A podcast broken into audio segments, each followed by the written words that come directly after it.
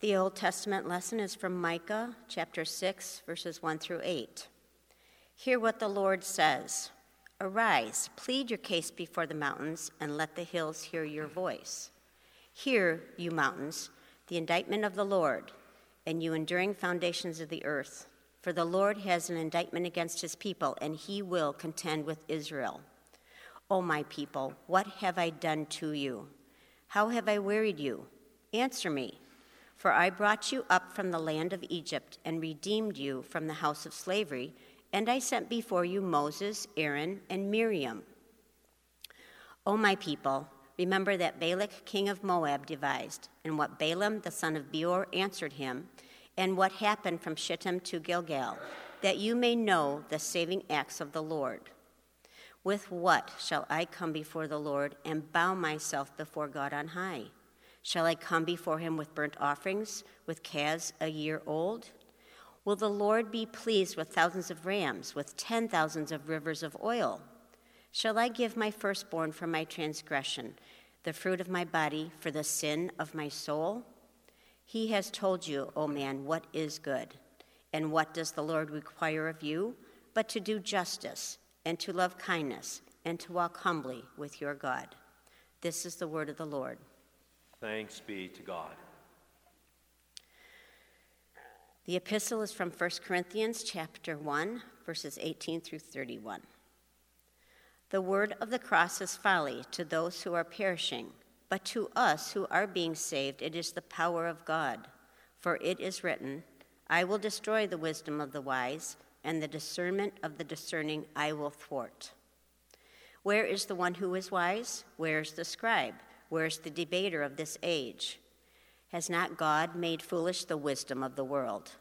For since in the wisdom of God, the world did not know God through wisdom, it pleased God through the folly of what we preach to save those who believe. For Jews demand signs, and Greeks seek wisdom, but we preach Christ crucified, a stumbling block to Jews and folly to Gentiles. But to those who are called, both Jews and Greeks, Christ the power of God and the wisdom of God. For the foolishness of God is wiser than men, and the weakness of God is stronger than men. For consider your calling, brothers. Not many of you were wise according to worldly standards, not many were powerful, not many were of noble birth.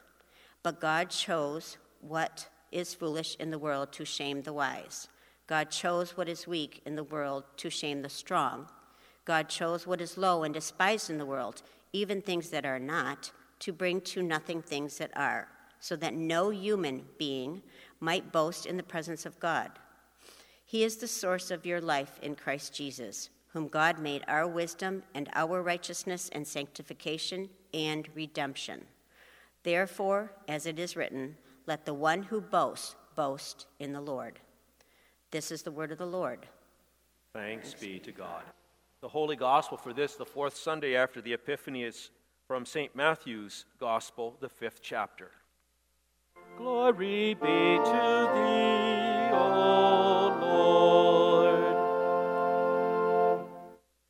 Seeing the crowds, Jesus went up on the mountain, and when he sat down, the disciples came to him. And he opened his mouth and he taught them, saying, Blessed are the poor in spirit, for theirs is the kingdom of heaven. Blessed are those who mourn, for they shall be comforted. Blessed are the meek, for they shall inherit the earth. Blessed are those who hunger and thirst for righteousness, for they shall be satisfied. Blessed are the merciful, for they shall receive mercy. Blessed are the pure in heart, for they shall see God. Blessed are the peacemakers, for they shall be called sons of God. Blessed are those who are persecuted for righteousness' sake, for theirs is the kingdom of heaven. Blessed are you when others revile you and persecute you and utter all kinds of evil against you falsely on my account. Rejoice and be glad, for your reward is great in heaven, for so they persecuted the prophets who were before you. This is the gospel of the Lord. Praise be to thee, O Christ. Oh, grace, mercy, and peace be to you from God our Father and our Lord and Savior Jesus Christ. Amen.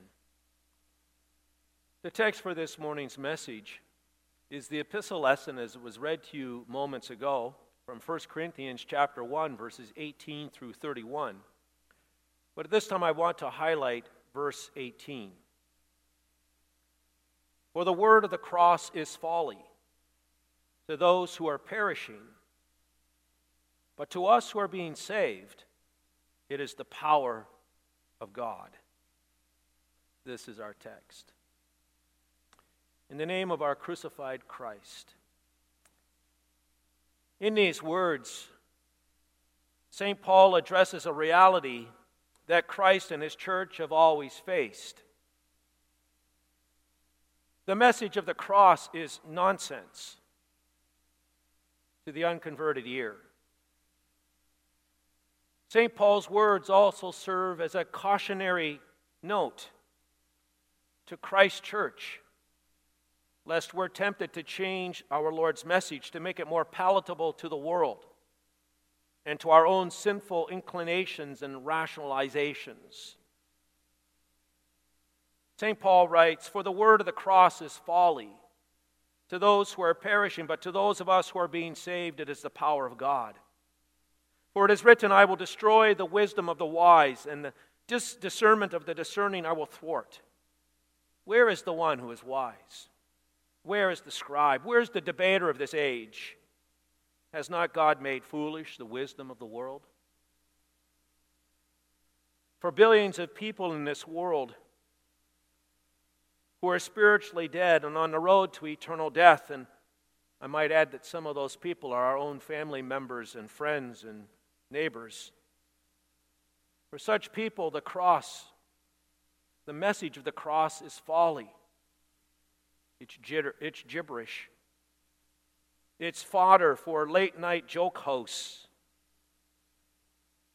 But to those of us who are spiritually awakened by the Holy Spirit, and who are by God's grace in Christ Jesus on the road to eternal life. The message of the crucified Christ is the core of our Christian confession and our practice. God, in his desire to see the skeptic saved, makes it his business to deflate the smugness of a person who thinks of himself as wise. St. Paul asks, Where is the philosopher who pontificates as if he is full of wisdom? Where is the scribe who dots every I and crosses every T and yet can't see the Christ in the pages of the Old Testament? Where is the conceited critic who delights in debate? Has God not shown the world's wisdom to be foolish? St. Paul continues For since in the wisdom of God the world did not know God through wisdom, it pleased God through the folly of what we preach to save those who believe. Man's natural knowledge of God is incomplete. In man's quest for God, he is prone to wander aimlessly in a me oriented philosophy maze and haze, never finding the key to unlocking the door to the Lord the Greek philosopher and intellectual Protagoras, sums up the philosophy of the majority of the people of today when he said, Man is the measure of all things. Such thinking makes man out to be a god. It limits man in his thinking, which prevents man from ever knowing God as benevolent and then which ultimately leads to death, eternal death. As a truly wise man warned in the book of Proverbs, there is a way that seems right to man, but its end is the way to death. Man's quest to know God can also lead him in another erroneous direction. It can lead him to mysticism, to reducing Jesus to that of being merely a miracle worker a signs and wonder vending machine. You just push his buttons and you get what you want from him. In Matthew's gospel, we're told then some of the scribes and the Pharisees answered Jesus, saying, Teacher, we wish to see a sign from you. As if They saw, if they saw a sign from Jesus, they would truly believe. But Jesus said to these scribes and Pharisees, He said, An evil and adulterous generation seek for a sign. But no sign will be given to it except the sign of the prophet Jonah. Even some of Jesus' followers were swept up in the signs and wonders phenomenon, thinking of Jesus as being a vending machine. You remember after Jesus fed more than 5,000 people, the followers of Jesus wanted him to be their daily bread king, someone that they could just turn to and he would zap up a miracle for them and provide for their daily needs. And when Jesus wouldn't play that game, they abandoned him. Jews demand signs, and Greeks seek wisdom. But we preach Christ crucified, a stumbling block to the Jews and folly to Gentiles, writes St. Paul. What Paul is saying is that the simplicity, the naivety of the manner of communicating the gospel, and even the substance of the message itself, that Christ is the crucified one for our sins, that this is likely to offend the sophisticated, the philosophically astute thinkers of our day. And those who seek miracles in order to confirm that their faith in Jesus is valid and, and reasonable find the message of the cross foolish, scandalous. It's scandalous to their ears, for it's boring. The message of the cross is boring. It lacks drama, it lacks excitement, it lacks powerful manifestations of God's almighty power. So, who wants to believe in a weak and dying Savior when we can have a God who does great miracles for us? We preach Christ crucified, states St. Paul. We proclaim the bare naked truth that the Lord rescuing us from sin, death, and the devil takes nothing short of God's own Son being stripped naked on a cross, humiliated by Jewish and Roman authorities, and then rejected by our Father as he dies on that cross for our sins. The message of the cross is so simple it's so simple to proclaim that even a three year old child can point to the cross of Christ and explain to us, or at least tell us, the story of God's love for us, of how his son dies for us, reconciling us to God, rescuing us from hell, and opening heaven's gate to us. Yes, a three year old can explain this, recite this story to us. And so the skeptic, though, responds, Yeah, sure. Yes, a three year old can tell us the story of Jesus dying on the cross for sure. But that's because it's kind of a story that a three year old will believe. It's for weak minded individuals. But seriously, you followers of Christ really believe in such a fool? And proclaim such a ridiculous message? I mean, what kind of life did Jesus live? What did he ever achieve in his life? I mean, he amassed no personal wealth. He, he was not widely traveled. He was not educated by a famous rabbi of his day. He left no sons to carry on his name. His life was short and was spent in the company of, of common people, and even some cases, highly undesirable people. I mean, he made a dramatic and ambiguous claims that would leave one concluding that either he was delusional or a lunatic or a liar or all of the above. I mean, he was alienated by his own people and tortured and executed as a young man by Roman authorities as though he were a common criminal. I mean, this is the one whom you preach. This is the man, this is the God man whom you worship. He's the wisdom of God. He's the Savior of the world who has the power and dominion over all of creation. He's the one of whom I'm to put my trust in for my life and my eternal future. Are you kidding me? Do you take me to be a fool? St. Paul responds, Yes. This is the one to whom we point. This is the one in whom we believe. In fact, St. Paul writes in our text to those who are called, both Jews and Greeks, Christ, the power of God and the wisdom of God. For the foolishness of God is wiser than men, and the weakness of God is stronger than men.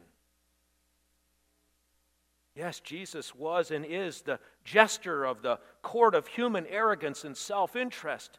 Jesus turns the philosophy of the world upside down. Jesus makes a fool of the expectations that many people had of the, of the Messiah and still have of the Savior of the world.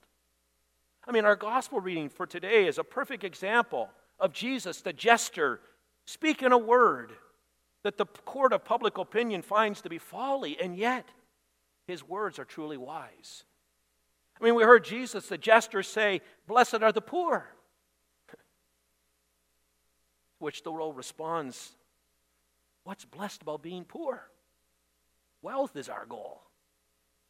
Jesus, the jester, says, Blessed are those who mourn. To which the world responds, Are you kidding me?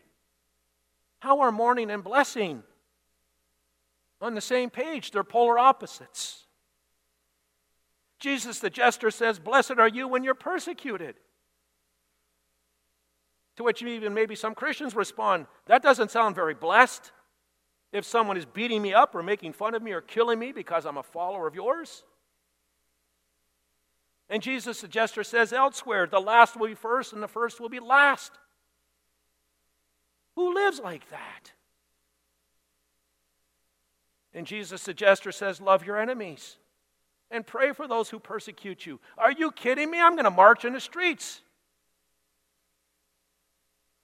I'm going to seek revenge. And Jesus, the court jester, says, Forgive your brother, not just seven times, but 70 times seven times. To which we respond, Are you kidding me? Do you know what my brother has done against me? There's an old story about a king and a jester, the king's jester, that is, that goes something like this. Once upon a time, there was a king who delighted in his courts and in all of his subjects. But of all the people in his kingdom, the king really liked his court jester the best. And when he was bothered by the troubles of state, the court jester could always make him laugh. One day, the king had a great idea. He had the court jester summoned to his chamber. And the king was holding a little golden wand, and he gave it to the jester, and he said, My friend, when you find a bigger fool than yourself, you must present to him this little golden wand. And so the court jester went looking for a bigger fool than himself, and he went to every village and he asked questions, one and all. And meanwhile, back at the castle, his royal highness was taken gravely ill. And the jester was called back to be by the king's bedside in his last hours. And the dying king said, Hello, my friend. I'm going on a long journey from which I will never return. Your Highness, the jester said, Have you prepared for this journey? No, replied the king, I haven't. Then laughed the jester, I must present to you this little golden wand. Yes, like the king in this story. The philosophers of our age, the miracle seekers who think of Jesus as a vending machine, so to speak, they think of Jesus as a court jester. They mock him, they find him funny. They'll put him on stage every once in a while when they need a good joke from him. And they not only mock Jesus, but they mock and ridicule his followers as misguided and delusional fools. And all the while, they are the greater fool. For they're not living their life in line with God's purposes, and nor are they preparing themselves for their death and what awaits them beyond the grave. St. Paul continues in our text For consider your calling, brothers. Not many of you were wise according to worldly standards, and not many were powerful. Not many were of noble birth. But God chose what is foolish in the world to shame the wise, and God chose what is weak in the world to shame the strong. God chose what is low and despised in the world, and even things that are not, to bring things to nothing things that are, so that no human being might boast in the presence of God. God chooses to reveal himself not only in the person of Jesus, and not only through the humdrum medium of preaching, like what I'm doing today, but God chooses to reveal himself in the hoi polloi, the riffraff, and through them to other people in this world. I mean, Christ Church has been and continues to be populated and led by commoners, the marginalized, the economically challenged. Oh, not exclusively, for there have always been educated and wealthy and people of power within Christ Church. But Christ Church has always been a place, a gathering place, where people who live on the margins, the invisible people who make this world go around often, it's a place where they can come together. God also chooses to reveal and, deli- and deliver his blessings to you and me in the lowly things of this world. Things that are un- unimpressive, like preaching, like teaching, like baptism, like the Lord's Supper. The world watches these things, they witness these things, and they think, oh, how boring. I'd rather see you raise the dead. I'd rather have someone open the eyes of the blind. I'd rather see you cast out a demon or two. Then maybe I would believe. Or there's people that think, give me a smooth talking salesman who promises me that God will give me health, wealth, and happiness. Then I'll believe and then I'll follow Jesus. Give me the glitz, gl- give me the glamour and the gala, not baptism, not absolution, not the Lord's Supper. But those are the exact means, those are the means through which God works power and miracle, the miracle of faith in our lives. It's through those means preaching, teaching, baptism, Lord's Supper, absolution that God declares to you and me that our sins are forgiven, that He gives to us the blessings of His forgiveness in the crucified Christ, and it's in the power of the gospel that He not only creates faith in our hearts, but He continues to sustain us in that faith. And so you see, this is now the cautionary note that Paul issues to you and to me. You see, there are many, many churches trying to remain relevant in this world. There are many, many churches who, who have fear of being maligned because they may teach something out of, out of sorts with what's accepted in society. There are many churches today who have fear of losing members. And so, what do they do? Unfortunately, many churches embrace the worldly, godless, secular philosophies and values and behaviors that are popular out in the world. They're seen to be progressive, when in reality, they're very regressive. And some Christians are assimilating man's wisdom into their own way of thinking and living because they find themselves trying to rationalize and accept the life choices of their children and their grandchildren. And then on the flip side of all of this, there's other Christians who are bewitched and they're bedazzled by the miracle workers and the smooth talking salesmen who claim to be channels of God's healing powers and prosperity. And so they flock to these individuals, hoping that indeed God will work some kind of miracle in their life and, and give them that prosperity that they want, or give them that healing that will make their life more comfortable for them or easier for them to live. But then what happens to a, such a person's faith when the miracles stop and the promise of prosperity never materializes? See, that's the temptation that you and I ever face too. The temptation to compromise Christ's teachings with that of the world. to seek and to look for Christ in places where he doesn't promise to be. Friends, do not be duped. Do not be duped by the charlatans that surround us out in the world and even sometimes right within the church. Listen to their message. Listen to what they preach. What is the core of their message? What is of first importance to them? Are they preaching Christ and Him crucified? If not, get away from them quickly. Have nothing to do with them. Paul writes, Because of God, you are in Christ Jesus, who became to us wisdom from God, righteousness and sanctification and redemption, so that as it is written, let one who boasts boast in the Lord. Now we get to it, don't we? We do not want to buy into the ways and the teachings of the world around us or the charlatans that we find even within the church who do not proclaim Christ and Him crucified and risen from the dead. But instead, we do indeed cling to Jesus Christ, the crucified one. Why? Because He is wisdom from God.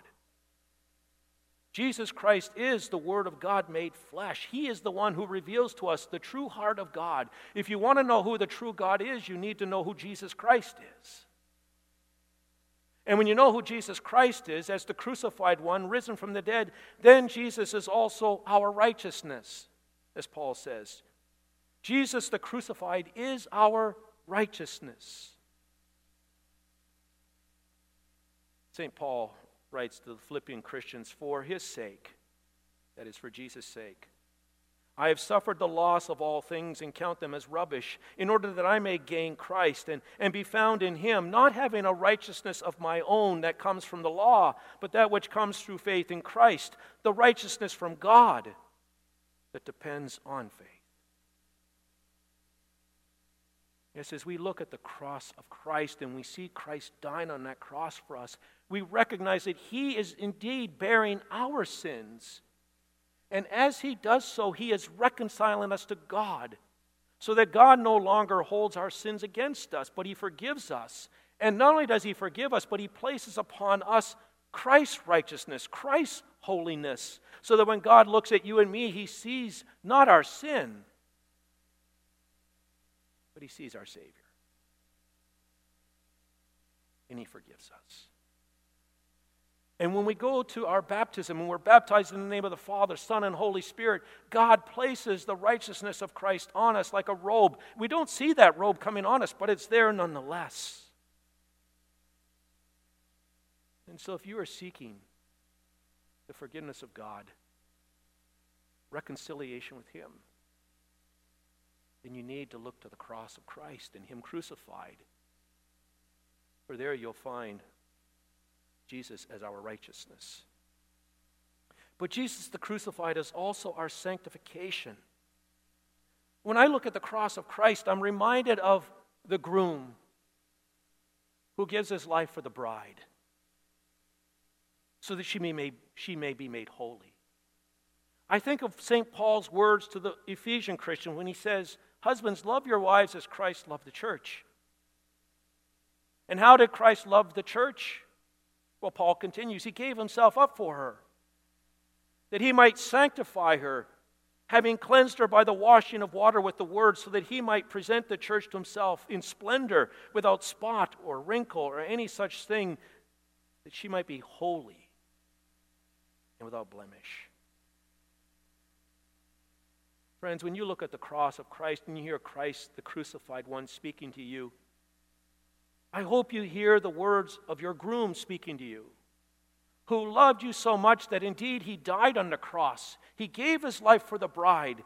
And as a result of that, he has indeed made us righteous and holy in his sight, without spot or sprinkle. When the groom looks at us, he looks at us with delight. He looks at us with the delight that a groom looks at his bride on the day that they're married. He sees not our blemishes. He sees not our spots and stains. He sees not our failures. He sees us as the one for whom He died.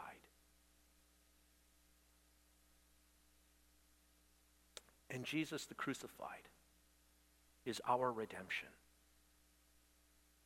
On one hand, the cross reminds us that we're in debt to God.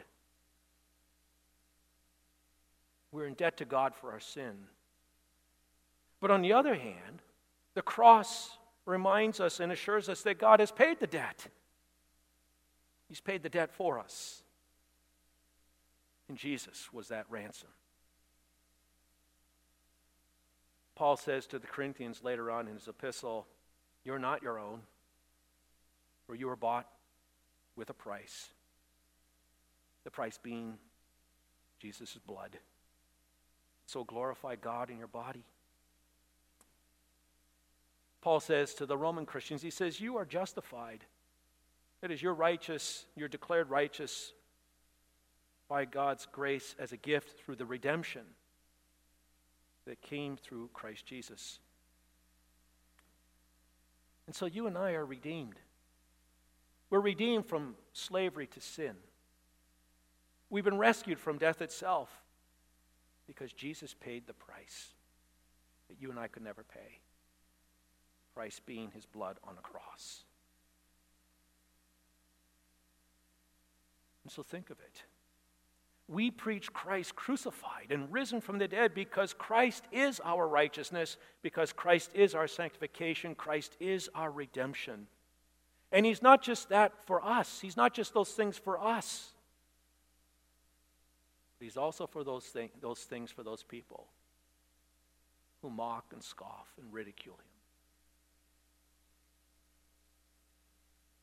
And so, considering the teaching of St. Paul in our text today, won't you agree with me? God's foolishness, God's foolishness in the person of Jesus Christ is what everyone needs. Amen. And now may the peace of God, which surpasses all understanding, guard and keep your hearts and minds in Christ Jesus. Amen.